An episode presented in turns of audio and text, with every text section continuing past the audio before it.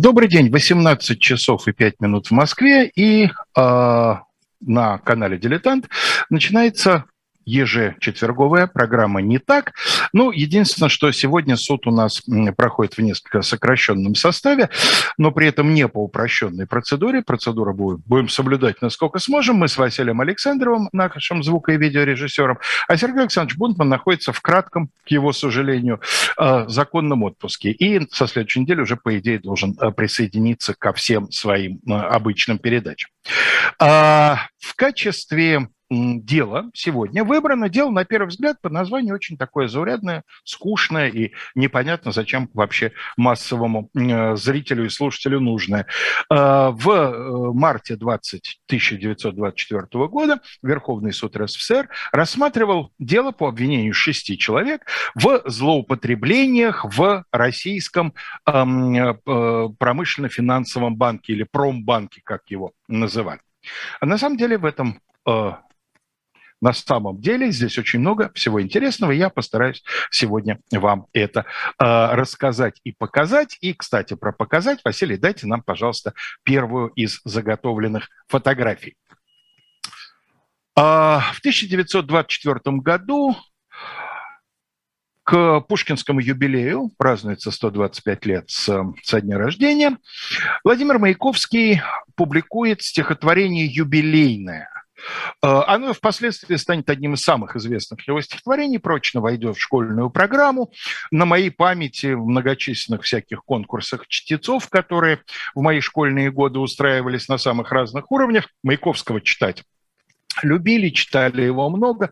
Вот по исполняемости среди стихов Маяковского, мне кажется, юбилейная занимала где-то третье место после стихов о советском паспорте и отрывков из э, поэмы Владимира Ильич Ленин. А, стихотворение талантливое, безусловно, очень талантливое. Многие фразы оттуда станут крылатыми. А, сукин сын Дантес, великосветский Шкода, да, а мы бы его спросили о вашей, кто родители. А, Маяковский здесь, казалось бы, обычный, задиристый, кокетливый, кокетничает с читателями, заигрывает с Александром Сергеевичем. Как всегда, он высокого мнения о своем поэтическом даре, раздает оценки, в основном нелицеприятные, э, поэтам прошлого и настоящего. Современникам достается больше, чем предшественникам. Ну, Есенин, мужиковствующих свора, смех, коровы в перчатках лаешных. Раз увидишь, но ведь это же из хора балалаешник. Но вот интересно, что через все это немаленькое стихотворение, по сути, такая мини-поэма, я бы сказал, проходит красной нитью э, линия такая вроде бы, с одной стороны, оправданная. Ну, в конце концов, Пушкин погиб на дуэли, защищая свою честь и честь любимой женщины, жены. Но вот у Маяковского явно совершенно это не просто э, юбиляру адресовано в связи с его юбиляру обстоятельством. Вот смотрите, в одном месте – я теперь свободен от любви и от плакатов. Шкурой ревности медведь лежит когтист можно убедиться, что земля поката, сядь на собственные ягодицы и катись. В другом месте было всякое под окном стояние, письма, тряски, нервное желе. Вот когда и горевать не в состоянии. Это, Александр Сергеевич, много тяжелей. Айда, Маяковский, маяч на юг, сердце рифмами вымуч. Вот и любви пришел каюк, дорогой Владимир Владимирович. Ну и уже ближе к завершению – Впрочем, что ж болтание спиритизма вроде, так сказать, невольник чести, пулею сражен. Их и по сегодня много ходит, всяческих охотников до наших жен. О Маяковском написано много, недолгая жизнь его разобрана, а, исследовано, множество документов введено в оборот, тем не менее продолжаются очень интересные, э, так сказать, появляются работы о Маяковском. Понятно, что э, исследование его жизни и творчества еще очень-очень далеко. Не то, что до завершения, завершения вообще, надеюсь, быть не может, но даже до какого-то там, так сказать, перевала, перелома. Но что происходит в отношениях Маяковского с любовью да, в э, большом высоком смысле слова, с большой заглавной буквы «Л». В 24 году, в общем, понятно, подходят к концу или, скажем так, заканчивается определенная фаза их отношений с Лилией Брик когда Маяковский пишет их, и по сегодня много ходит всяческих охотников до наших жен, надо понимать, что хотя официально Владимир Владимирович никогда не был женат, но вот в тот момент, летом 24 года, женой он может назвать, конечно, только одну женщину, Лилию Юрьевну Брик. И когда он говорит об охотниках до наших жен, он явно совершенно имеет в виду не только вообще очень широкий круг поклонников, которые Лилю Брик окружали. Она, в общем, так сказать, всегда приветствовала их внимание, скажем так. Но и человек совершенно конкретного, тем более, что э, инициалы этого человека периодически возникают в переписке между Маяковским и Лилией Брик. Вот смотрите, 9 ноября 2024 года Маяковский, он в это время в Париже, ждет американскую визу, не дождется, да, пишет Лили Брик, которая находится в Москве. Как я живу это время, я сам не знаю. Основное мое чувство – тревога, тревога до слез и полное отсутствие интереса ко всему здешнему. Усталость, Ужасно хочется в Москву. Если бы не было стыдно перед тобой и перед редакциями, сегодня же бы выехал. Ужасно тревожусь за тебя и за лирику твою, и за обстоятельства. Через 10 дней Лиля Брик ему отвечает, ужасно обрадовалась твоему письму, а то уж думала, что ты решила разлюбить и забыть меня. Что делать? Не могу бросить АМ, пока он в тюрьме. Стыдно так стыдно, как никогда в жизни. Поставь себя на мое место. Не могу. Умереть легче. Даже если учесть, что Лилия Юрьевна любила пустить пыль в глаза и вполне возможно здесь в этом письме добавила поддала, как говорят, про пар, да, и трагизма, и пафоса, все равно совершенно очевидно, что ей не безразличен, очень не безразличен человек, о котором она пишет. АМ. Нет ни малейшей тайны в том, кто это такой. Москва к этому времени уже два с лишним года судачит об этом романе. Лили Брик ничего не имеет против, она вообще любила, чтобы ее личную жизнь обсуждали, хотя иногда и пыталась по этому поводу вроде бы гневаться. Василий, дайте нам, пожалуйста, вторую нашу картинку. Ничего удивительного в том, что она увлеклась этим человеком, о котором сегодня пойдет речь, Александром Михайловичем Краснощековым, при рождении Абрамом Моисеевичем Краснощеком. Ничего удивительного в этом нет. А, это мужчина из той породы, извините, да, ну, породы из, той, э, из того слоя, того типа, а, который Лилию Юрьевну всю ее жизнь интересовал. А, злые языки утверждали, сейчас нередко утверждают, что Лилия Брик интересовалась мужчинами денежными. Этот момент присутствовал, безусловно, она была дорогой женщиной, но, безусловно, никогда он не был единственным и, видимо, даже главным. Ее интересовали натуры сильные, яркие, такие рядом с которыми она себя чувствовала сильной, яркой. И Александр Краснощеков, безусловно, подходил под все эти критерии. Кроме того, он был хорош собой, ему слегка за 40, он в том интересном мужском возрасте, э, который Лильбрик тоже, кстати говоря, видимо, любил. А, что про этого человека известно? Да почти все. Он родился в 1880 году в небольшом городке, название которого мало что большинству, так сказать, даже населения Российской империи в то время говорил. Сейчас название этого городка знает весь мир. Название это Чернобыль. А тогда это такое явление, как частновладельческий городок, в западных краях Российской империи были такие частные небольшие городки. И как очень многие небольшие городки в западных краях Российской империи, в первую очередь местечко с еврейским населением. Вот Абрам Краснощек родился в такой именно семье, семье человека по, по чернобыльским меркам зажиточного. Он был приказчиком в торговом доме, и семья, в общем, ну, в куске хлеба, скажем так, не нуждалась. Но это по меркам местечко, а так вообще семья не богатая, прямо скажем э, ну, так сказать, не, не голодающие, слава богу, образование какое-какое могущее своим детям дать. А надо сказать, что Моисей Краснощек, э, он, э, как многие российские евреи, люди всю жизнь горбатящиеся, не получившие никакого заметного образования, он мечтал о том, чтобы его дети, у него было трое сыновей и три дочери, чтобы они получили высшее образование, ну, хотя бы сыновья. Э, с женщинами вообще в Российской империи в то время были немалые проблемы, а уж для евреек это вообще было практически недосягаемой мечтой. Значит, э, почему? Да по той простой причине, что э, выбиться из черты оседлости, оседлости, извините меня, из черты оседлости возможностей было совсем не так много, и одна из них, казавшаяся такой наиболее, что называется, надежной, ну, про смену веры мы не говорим, потому что среди, так сказать, людей порядочных, даже не обязательно религиозных, но уважающих свой народ и традицию, этот вариант считался совершенно неприличным. А вот э, не предавая веру отцов и дедов, эм, это можно было сделать, например, получив высшее образование. Вот выпускники университетов, они освобождались от ограничений, налагаемых чертой оседлости.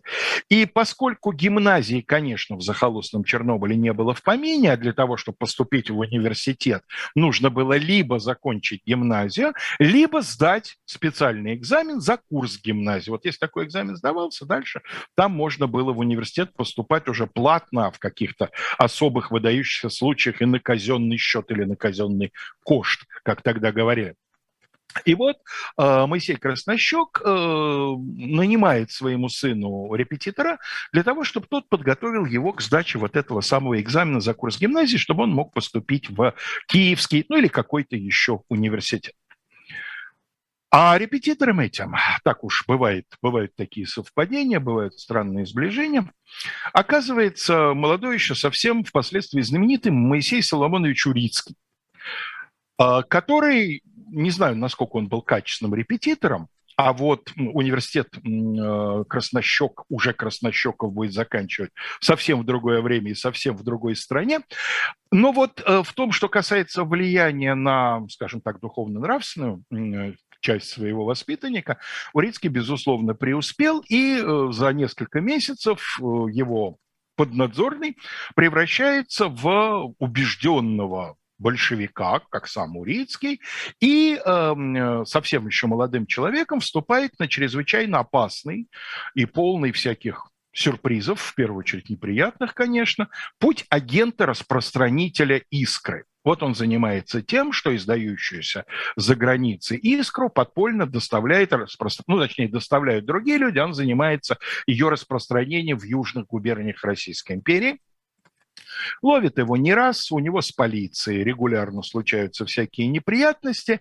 И в конечном итоге, как и немало других агентов и искровцев, э, в 1902 году, понимая, что дальше он либо надолго окажется в местах отдаленных, либо надо как-то что-то делать, менять жизнь, он отправляется за границу, в Германию, но вместо того, чтобы, как большинство российских социал-демократов, иммигрантов, осесть где-нибудь э, в Швейцарии, которая весьма терпимо и лояльно относилась к политическим иммигрантам, и дальше там примкнуть к многочисленным российским социалистическим кружкам и объединениям, к тому же Ленину, так сказать, в перспективе, а, Александр уж будем его называть так, как он большую часть своей жизни будет называться, Александр, Михайлович Краснощеков отправляется в Соединенные Штаты Америки.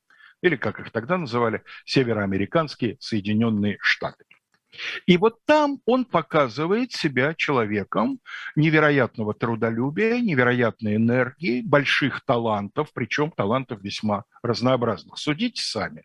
Приехав уже, в общем, ну, достаточно взрослым человеком, ему уже за 20, приехав в Америку, не зная английского языка, ну, видимо, почти, потому что курс гимназии предполагал тогда обычно немецкий, французский, английский, если учили, то факультативно. Он, во-первых, видимо, практически в совершенстве овладевает английским языком. Но об этом свидетельствует хотя бы то, что пройдет некоторое время, и он блестяще закончит Чикагский университет, естественно, на английском. Он начинает, как многие бедные еврейские мигранты с самых низов, кем только не работает, берется за любую работу, и э, швейником, и грузчиком, и еще что-то общественный темперамент его не угасает, он становится членом профсоюза швейников, он вступает в э, социалистическую партию США, э, становится видным профсоюзным деятелем, поступает на э, юридический факультет Чикагского университета, заканчивает его и становится адвокатом, в основном работающим по профсоюзным делам, и в этом качестве довольно быстро приобретает высокую профессиональную репутацию. Мало того, он создает в Чикаго рабочий университет, такую вот общественную образовательную организацию, где несколько сот рабочих получают образование бесплатно. А, женится, у него рождается, женится на, тоже на иммигрантке первой волны, значит, эм, первого поколения. Она польская еврейка, семейная жизнь складывается благополучно, рождается сначала дочка Луэлла, потом сын. Все, все идет к тому, что развивается карьера э, яркого политического деятеля, профсоюзного деятеля, юриста с все более и более серьезной практикой. И прожить бы ему дальнейшую жизнь, что называется, в благополучии и профессиональном, и финансовом, и репутационном. Но тут 17-й год, и хотя э, он уже 15 лет как уехал из России, и, в общем, ну, кое-какие связи сохраняются. Например, он довольно тесно общается в Соединенных Штатах с Троцким, который там будет находиться тоже в эмиграции. Но, в общем, он уже практически американец. Я не знаю, приобрел ли он американское гражданство или нет, но по, по жизни своей он, безусловно, американец. И вот его тянет обратно на родину, он собирает вокруг себя еще несколько десятков таких же, как он, и отправляется, пока еще временное правительство, да, пока еще э, все происходит до октября 2017 года, отправляется в Россию. Приезжает он в Россию Керенского, но довольно быстро попадает в Россию Ленина, а точнее в Россию гражданской войны. И здесь, э, несмотря на то, что, ну, в общем, уже не мальчик, прямо скажем, да, и, казалось бы, вот эти все подпольные, так сказать, увлечения его юности могли бы быть давно забыты, он окунается со всей энергией в партийную работу. Он в 17 году вступает в партию большевиков. И эм, становится сначала во Владивостоке членом э, большевистского комитета, затем, так сказать, растет, растет, растет. В Сибирь приходит в полном объеме гражданская война, он э, находится на подпольной работе, затем опять чувствуя, что вот-вот накроют, пытается пробиться в европейскую часть страны, на красную территорию, попадает, эм, попадается, попадает в печально знаменитый поезд поезд смерти, были такие поезда смерти, без труда найдете в интернете информацию, такие концлагеря или лагеря смерти, можно сказать, на колесах, которые отправляли, соответственно, из Самары, с Урала туда, в Сибири. Очень мало кто доезжал до конечного пункта назначения, такие средства уничтожения. Выживает в этом поезде смерти, оказывается в иркутской тюрьме, некоторое время там сидит, ожидая смертного приговора, но затем иркутскую тюрьму освобождают, берут штурмом, значит, он оказывается на свободе. Одним словом, в его биографии вот вся, так сказать, э, борьба за ну, как раньше называлось, за советскую власть, сейчас, скажем, просто борьба за власть в Сибири, она вот э, ярким образом и очень опасным образом преломляется.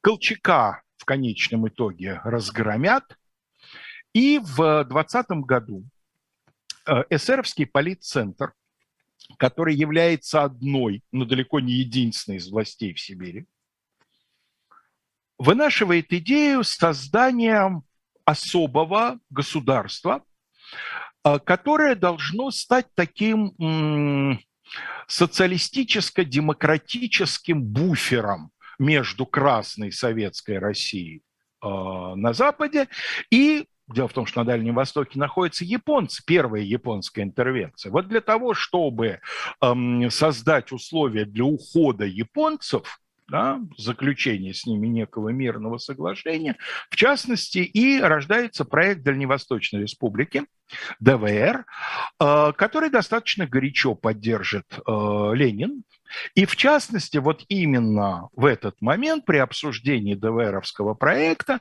Ленин эм, э, познакомится и приобретет очень ну, такое высокое э, представление о талантах, способностях, уме Краснощекова, в результате Краснощеков с его блестящим знанием английского языка, с его сносным знанием еще нескольких иностранных языков, с его связями э, в Сибири и на Дальнем Востоке, с его опытом, с его биографией, оказывается идеальной кандидатурой сначала на место министра иностранных дел коалиционного правительства Дальневосточной Республики. Оно там было не однопартийным, а коалиционным, состоялось представителей различных э, социалистических партий.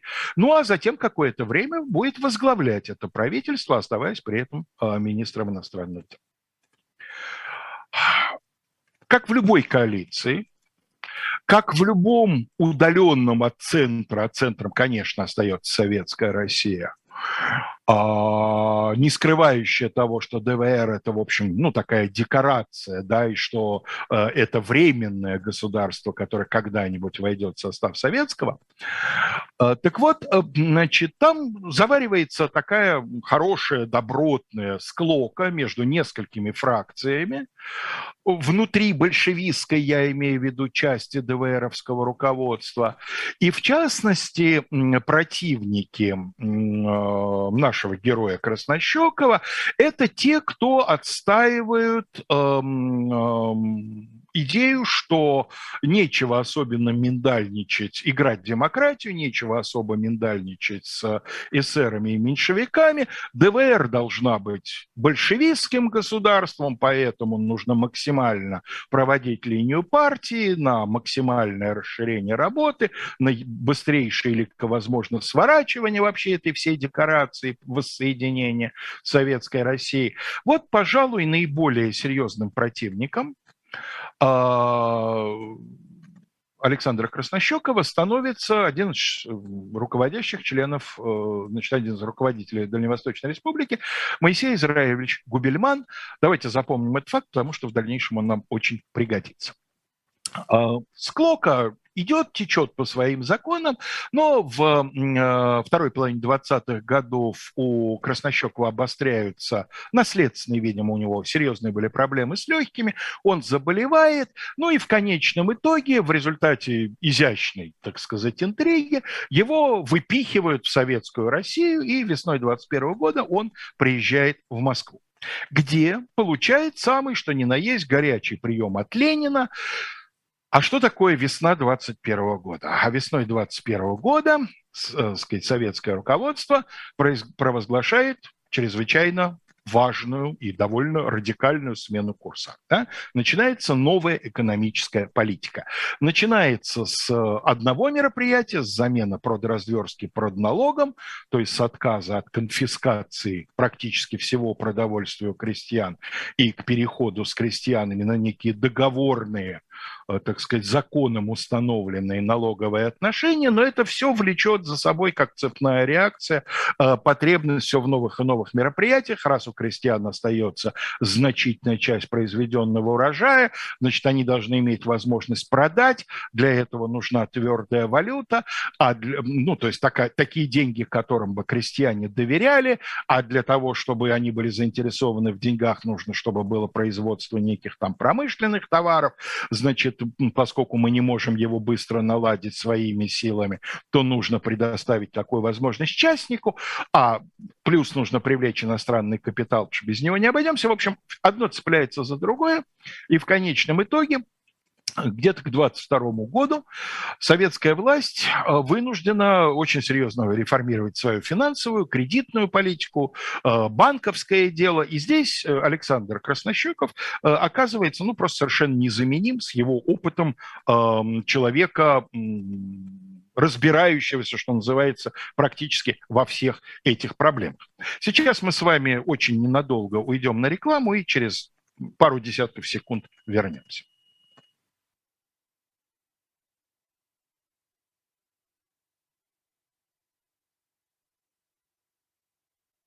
you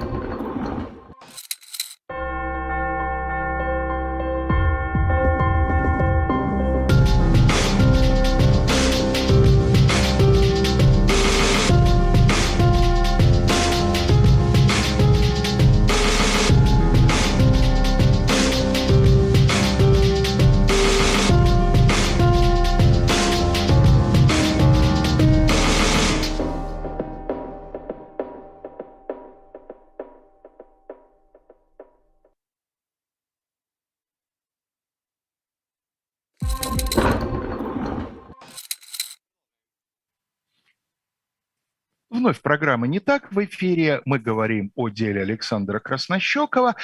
Остановились мы на том, что э, из Дальневосточной Республики э, его переводят в Москву, и здесь он оказывается в гуще событий, связанных с э, первыми годами НЭПа. Его делают сначала, э, направляют на работу в наркомат финансов, который как раз занят э, денежной реформой. Он становится одним из э, заместителей наркома, не приживается там. Там его ортодоксальные большевики с его взглядами, которые они считают мелкобуржуазными, значит, не принимают, оттуда вытравливают. За него каждый раз вступается Ленин. А, хорошо, не пригодился, значит, в наркоманте финансов, давайте другое место.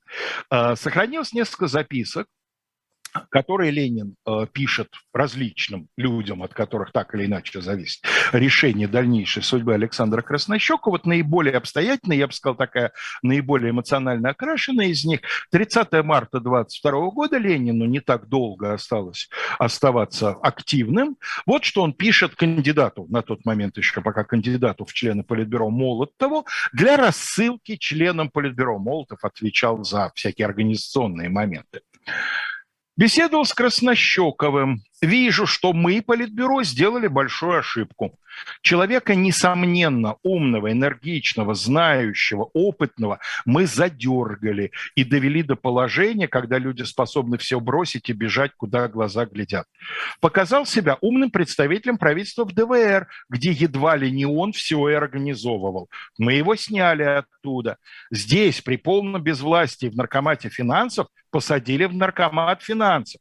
Теперь как раз, когда он лежал больной тифом, его уволили. Все возможное и невозможное сделано нами, чтобы оттолкнуть очень энергичного, умного и ценного работника. Он говорит, дайте мне показать себя на работе, чтобы я вел ее до конца, не дергайте меня. И, конечно, это желание законное. Надо попытаться устроить его в СНХ да, вот интересный такой штришок о э, том, как устроено советское руководство при Ленине. Ленин пишет, надо попытаться устроить его в СНХ. Да? Представьте себе, что Сталин бы там через э, 15 лет писал бы, ну, товарищи, если вы не возражаете, то есть нет, Сталин мог такую форму избрать, но все прекрасно понимали, что это приказ. И в результате при, так сказать, активной поддержке Ленина находится Краснощекову дело вот вроде как ему по плечу и, что называется, по колебу. Дело в том, что для различных целей и в первую очередь для кредитования важных для советской власти областей э, промышленности, торговли, там, так сказать, определенных географических районов, наряду с Госбанком создается еще полтора-два десятка советских банков государственных, но, возможно, так сказать, акционируемых с э, участием и привлечением стороннего капитала, который, вот в частности, один из них получит сокращенное название Промбанк, а э, полное название Российский торгово-промышленный банк, и возглавит Краснощеков. При этом ему э, значит, ставят задачи кредитования промышленности через э, этот банк. Ну и, в общем, видимо, судя по всему, и по его дальнейшим действиям в том числе, дают карт-бланш. Действуй, товарищ. Да? Ты вот специалист в этой сфере, разбираешься, вот вперед. Взаимоотношения Промбанка с Госбанком будут складываться очень непросто. Краснощекову по-прежнему будут периодически демонстрировать, что ему не верят, своим не считают и так далее. В частности, это особенно ярко проявится в 2023 году, когда весной 2023 года возник такой искусственный, можно сказать, рукотворный кризис, когда Госбанк вдруг прекратил кредитовать фирмы, и э, частные предприниматели рванули за своими вкладами в Промбанк. Промбанк просто-напросто, э, так сказать, моментально практически закончилась наличность. Промбанк метнулся к Госбанку, окажите помощь. Госбанк сказал, не, не будет. В общем, такой, в общем, достаточно откровенный, практически, ну, некультурно выражаясь, наезд на Промбанк и Краснощекова. Тогда как-то удалось это все разрулить, в том числе, видимо, и дипломатическими усилиями но тучи сгущались, и здесь, наверное, важную роль, да, я совершенно прошу прощения, все-таки очень тяжело, конечно, без Сергея Александровича работать эм, э, единственной говорящей головой. Я совершенно забыл про то, что нужно нам и картинки тоже показывать. Василий, покажите, пожалуйста, давайте такую небольшую ретроспективу. Э, третью картинку, там вот где группа лиц на митинге, вот э, центральная фигура, которую вы видите, это наш герой в период, эм, когда он был председателем председателем правительства Дальневосточной Республики, на, э, соответственно, на митинге. Но вот уже четвертая картинка, она нам э, понадобится. Да, четвертая картинка – это э, здание Промбанка, потом он в конце 20-х переедет другое, на Биржевой площади в районе улицы Ильинка. Революционное здание, принадлежавшее в свое время банку Рябушинского. Вот, ну а теперь пятая картинка – и э, люди постарше, я думаю, что эту фотографию хорошо знают. Валериан Владимирович Куйбышев, один из влиятельнейших большевиков, специализация которого лежал как раз в контрольной сфере. Он был э, народным комиссаром рабочей крестьянской инспекции и чрезвычайно влиятельным э, членом ЦКК, Центральной контрольной комиссии, такого важнейшего партийного контрольного органа. Вот, собственно говоря, судя по тому, что дальше будет произносить и писать Куйбышев, он был одним из инициаторов того, что произойдет с Краснощековым. В э, осенью э, 23 года, в сентябре 23 года, Краснощеков был арестован. Э, вслед за этим будет арестовано еще несколько достаточно высокопоставленных сотрудников банка, а также родной брат Краснощекова, Яков Краснощеков, он не был работником банка, но имел к нему определенное непосредственное отношение. Так вот, э, значит, э, Куйбышев выступает с э, сообщением, причем выступает сначала на различных собраниях партийных, в том числе открытых, а затем в печати начнут появляться его выступления. Дело закончится в конечном итоге появлением одновременно двух статей в «Правде» и в «Известиях», где будет говориться, что ЦКК и рабоче-крестьянская инспекция провели в Промбанке совместную проверку. И в ходе этой проверки были установлены Дальше цитата. «Бесспорные факты присвоения Краснощековым государственных средств, устройства на эти средства безобразных кутежей, использование хозяйственных сумм банка в целях обогащения своих родственников. Родной брат Краснощекова Яков явился одним из первых клиентов банка. Операции его сводились к систематическому использованию при помощи брата директора банковского кредита в разных формах, под разными наименованиями, причем на условиях условиях наиболее для него благоприятных по сравнению с прочими частными клиентами банка. В частности, приводится вот в, в, в ходе этого майского кризиса 2023 года, когда в банке были катастрофические проблемы с наличностью, Краснощеков, как особый клиент, получил там более 35 тысяч рублей. Одним словом, э, Краснощеков под следствием, он арестован, э, и постепенно формируется обвинительный акт, да, набор обвинений. В чем его обвиняют? Его обвиняют в личной нескромности. Он член партии, да, хотя вроде бы как бы это партийное дело, причем здесь следствие, но в те времена не очень различали для коммунистов, так сказать, партийное и следственное, да, часто перетекало из одного сосуда в другой. Они были такими сообщающимися. Вот, значит, э, личную нескромность, моральное разложение, бытовое разложение, э, неправильную политику банковскую, выразившуюся в частности в наличии вот таких вот любимых заемчиков и кредитований своих на льготных условиях в ущерб акционерам банка. Ну и постепенно, постепенно, постепенно будет набегать. Ленин еще жив, но уже недееспособен, главного защитника у Краснощекова нет, а других он, в общем, умудрился как-то особенно не нажить. Вот другого высокопоставленного покровителя у него нет, хотя осенью и в начале зимы 23-24 года Краснощекова защищает кое-кто из большевистских руководителей, но защищают э, не потому, что вот лично за него готовы вписаться, как говорится, а из общих соображений. Вот нехороший прецедент мы можем сейчас создать сдать. Краснощеков на самом деле, при всех своих там очевидных грехах, на которые мы можем ему указать, сделать внушение, не обязательно устраивать открытый процесс, но он делает свое дело талантливо, он, в общем, с нуля создал прибыльный банк. Если поправить его ошибки, то вполне, так сказать, можно э, по-прежнему его таланты, энергию и знания использовать. Но возобладает другая точка зрения. И э, в конечном итоге будет запланирован судебный процесс, запланирован он будет, видимо, на январь 24 года, ну, в связи со смертью Ленина многое сдвинулось, и э, в конечном итоге процесс эм, э, начнется э, в начале марта 24 года. На скамье подсудимых шесть человек, братья Краснощековы, а также работники банка Веленский, Беркович, Волынский и Соловейчик. А, по первой инстанции в связи со значимостью дела, дело рассматривает э, уголовная коллегия Верховного суда РСФСР, председательствует председатель этой коллегии, старый большевик, человек, имеющий прозвище «Совесть партии», Абрам Сольц, а, обвиняет старший помощник это первый заместитель в терминах того времени, прокурор РСФСР Николай Васильевич Крыленко, человек очень известный. Ну, э, у подсудимых есть адвокаты, в частности, э, братьев Краснощековых защищает э, Семен Борисович Членов. Мы как-то говорили об этом человеке.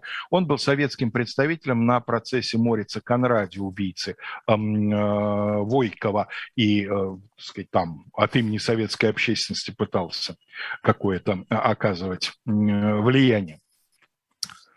А, надо сказать, что следствие развернуло картину злоупотреблений, э, хорошо прослеживаемых и таких вот, знаете, действительно не могущих не вызвать у подавляющего большинства так сказать, современников ощущение вот мерзости, вот гуляет, дорвавшийся до чужих денег, такое вот полное ощущение, что купчик провинциальный второй гильдии.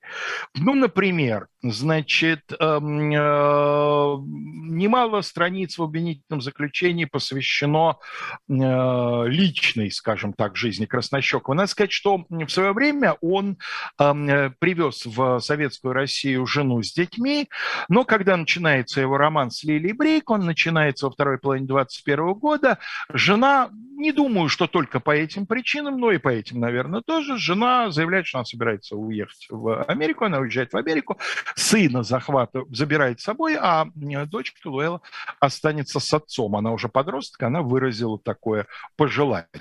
Так вот, значит, помимо Лили Брик, у Краснощекова есть еще э, интересы э, к женскому полу. Цитирую. «Исключительно привилегированное положение занимала в банке фаворитка директора некая Д. Я. Груз эта фамилия, занимавшая должность заместителя заведующего общим подотделом банка. Гражданка Груз пользовалась в банке целым рядом привилегий, являясь совершенно невежественной в банковском деле. Гражданка Груз, согласно протокольному постановлению Промбанка, получила право второй подписи от имени банка. В августе 23-го ей был предоставлен двухмесячный отпуск, причем был выдан аванс в размере 450 рублей золотом. Когда она уезжала в Крым, ей были устроены торжественные проводы на автомобилях с цветами за счет банка, и было куплено отдельное купе в международном вагоне до Севастополя. Все это, к сожалению, для Краснощекова документируется, показывают свидетели. Свидетелей вообще следствие допросило около 150 человек, и знали, кого допрашивать. В основном это коммунисты, работающие в Продбанк, в Промбанке. Они на Краснощекова чрезвычайно обижены, что к ним относятся относятся как к обычным работникам банка. Они не просто работники банка, они члены партийной организации банка. И, значит, председатель парторганизации, секретарь, точнее, парторганизации банка, вот он ходил к Краснощекову еще до его ареста, требовал, чтобы в каждом отделе ставили руководителей именно по рекомендации партбюро, а не по его там... Короче, конфликт конфликт уже сложившейся советской модели, партийность важнее профессиональности и краснощековского подхода профессиональность важнее партийности. Действительно, видимо, он оказывал брату э, такую, ну, слишком, скажем так, привилегированную помощь. Но дело в том, что Яков Михайлович не примусы изготавливал в частной лавочке, а он был, э, значит, организатором э, специальной фирмы э, американо-русский конструктор. Конструктор, надо понимать, как буквальную кальку с английского языка, это строительная фирма, которая здесь была задействована задействована в различных строительных проектах, привлекала американский капитал для этого. Ну и вот, соответственно, как такая фирма, имеющая государственное значение, она кредитовалась в промбанке. Да, некоторые кредиты были необеспеченными, да, действительно привилегированное положение, да, действительно Краснощеков там платил за обслуживание кредита полтора-два процента, там, где другие 4-5. На это старший Краснощеков на суде будет говорить, но поймите, значит, банк не может ко всем относиться и не должен ко всем относиться одинаково. Собственно, бизнес в том и заключается, что при помощи кредитных процентов там каким-то проектам давать зеленый свет, каким-то не давать и так далее, и так далее, и так далее. Ну, одним словом, а, биограф Маяковского или Либрик, а, Бент Янфельд так описывает а, обстановку на процессе Юрист Краснощеков, имеется в виду обвиняемый Краснощеков по, по, по образованию, по прошлой профессии юрист, произнес свою защиту, блестящую речь, объясняя, что как директор банка он имел право определять процент суды в зависимости от конкретной сделки и что для достижения лучшего результата необходимо быть гибким. По поводу обвинений в аморальном поведении он утверждал, что его работа требовала определенных представительских расходов, и что роскошная дача, в, роскошная дача в кавычках, в пригороде Кунцево, они там жили с братом, представляет собой брошенный дом, который к тому же был его единственным жильем. В остальном Краснощеков ссылался на то, что его частная жизнь находится вне юрисдикции суда. Ну что сказать, сегодня, конечно, разобраться окончательно трудно, на чьей стороне правда. Похоже, что в том, что касается роскошной жизни и, скажем так, нецелевого расходования банковских средств на себя и свое близкое окружение, тут истина где-то посередине. А, очевидно, что Краснощекову многое приписали, многое утрировали. Ну, то есть, например, безусловно, он снимал номера в истории европейской, когда приезжал по делам, а может и не по делам, в э, Петроград. Но вот э, там в газетах появятся якобы показания на процессе э, описания каких-то кутежей с цыганами, с швырянием золота в цыганские хоры и все прочее. Это явно совершенно выдумки, но это не стиль Краснощекова, хотя несомненно, да, что своим женщинам он цветы дарил за счет банка. Бухгалтеры потом показали, что это будет проведено по статье «Вывоз мусора». Значит, а э, там действительно э, пользовался банковской столовой как собственной кормушкой через столовую проводились, естественно, всякие безвозмездные приобретения для частных нужд, дорогих кушаний, ящиков вина и так далее, и так далее. Все они валили друг на друга, обвиняемые. Краснощеков говорил, ой, нет, ну я вот поручил Веленскому, один из его э, помощников, я был уверен, что он все, что заказывается для меня лично оплачивает, там, так сказать, из моих средств. А тот говорил, а я вот передоверил, а вот не проконтролировал.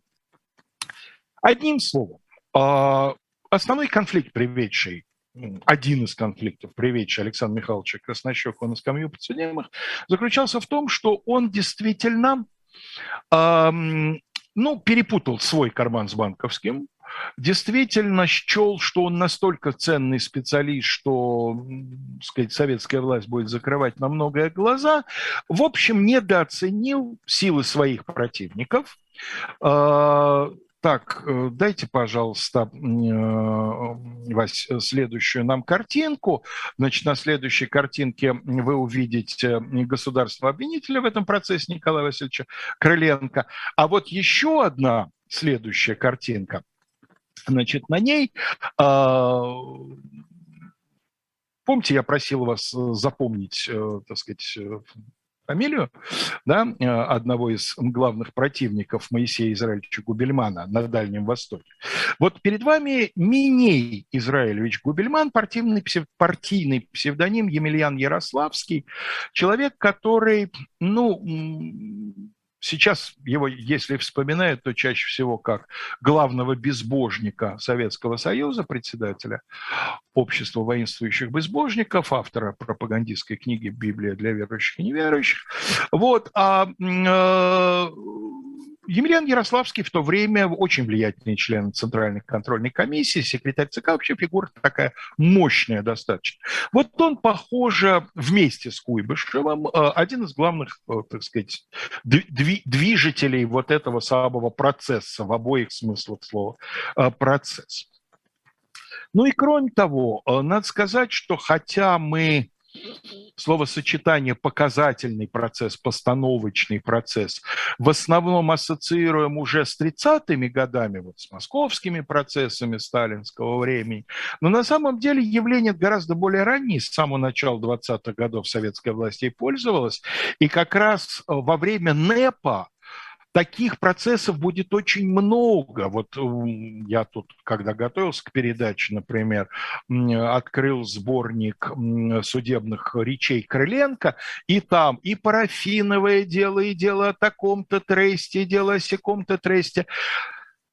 Процесс Краснощекова, он особенный тем, что, во-первых, вокруг него шумихи было поднято гораздо больше и причем заранее, да, за несколько месяцев до того, как процесс начнется, уже выступление Куйбышева, уже выступление на 13-й партконференции, уже статьи в «Правде» и в «Известиях», да, как будто презумпции невиновности вообще нет в помине. Хотя в советском законодательстве она есть. А, ну и, э, конечно, вся Москва судачила о его романе с Лили Брик. Сейчас еще несколько слов об этом скажем. Это тоже подогревало интерес к его фигуре. Явно совершенно стояла политическая задача. Крыленко, собственно, этого особенно не скрывал. Он в своей речи сказал, я не буду просить конкретную меру наказания у суда, потому что, в принципе, Краснощеку можно назначить там от года тюрьмы до смертной казни. Да, решайте сами. Все зависит, так сказать, от, от усмотрения суда. То есть здесь главная задача была политическая, а не юридическая. Не дать правовую оценку конкретным действиям, а дать политическую оценку конкретным действиям, потому что, конечно, партию, особенно вот таких вот ригористов в ее руководстве, чрезвычайно беспокоило то, что НЭП приводит к перерождению руководящих кадров, в том, что товарищи партийцы забывают про партмаксимум, забывают о скромности, начинают вести купеческий образ жизни. А соответствующую реакцию этот процесс вызывает в обществе. Молодой репортер нескольких газет, в том числе «Московского гудка», Михаил Булгаков, не так давно поселившийся в Москве, по материалам процесса пишет рассказ, который будет опубликован в берлинской газете накануне. Была такая очень интересная смена Веховская газета, где сотрудничали довольно многие советские писатели и журналисты. Э, статью, которая называлась «Книжка Белобрысова». Это, Белобрысов – это фамилия. Книжка Белобрысова – сатирическая статья, представляющая собой, сатирический рассказ, представляющий собой отрывки из записной книжки человека, ставшего вот таким вот директором банка, и вот как со всех сторон перед ним там угодничают, его задабривают, ему взятки, свет подарки, все прочее. Посмотрите, любопытно, я раньше не знал про этот его рассказ. Ну, а самое, пожалуй, такое известное в то время произведение. Сейчас, конечно, оно совершенно никому, кроме специалистов, неизвестно, но тогда э, в театр ломились и около ста э, представлений эта пьеса выдержала. Э, коммунистический театр поставил пьесу начинающего драматурга Бориса Ромашова «Воздушный пирог». Василий, вот э, еще давайте полистаем э, фотографии.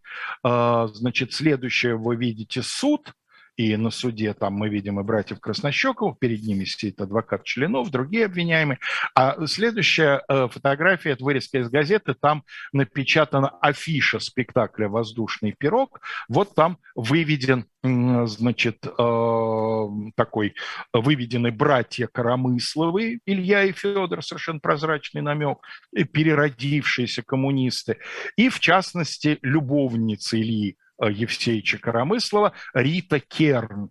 И вот вся Москва спорит, кого он вывел, да, Рита Керн – это официальная любовница Краснощекова, его заместительница Донна Груз, или это Лиля Брик. Согласитесь, в данном случае фамилия Керн может быть скрывать и то, и другую. А Лили Брик очень беспокоилась, была уверена, что ее, конечно, ну как, ну никакую тоже Донну Груз ее, конечно. Ну а чтобы закончить с историей с э, его взаимоотношениями с Лили Брик, она действительно, э, пока он находился в тюрьме, он получит 6 лет, его брат 3 года тюрьмы, остальные 2, полтора и один там, в зависимости от... Э, то есть приговор будет сравнительно мягким, конечно, не то, что в 30-е годы дальше начнется.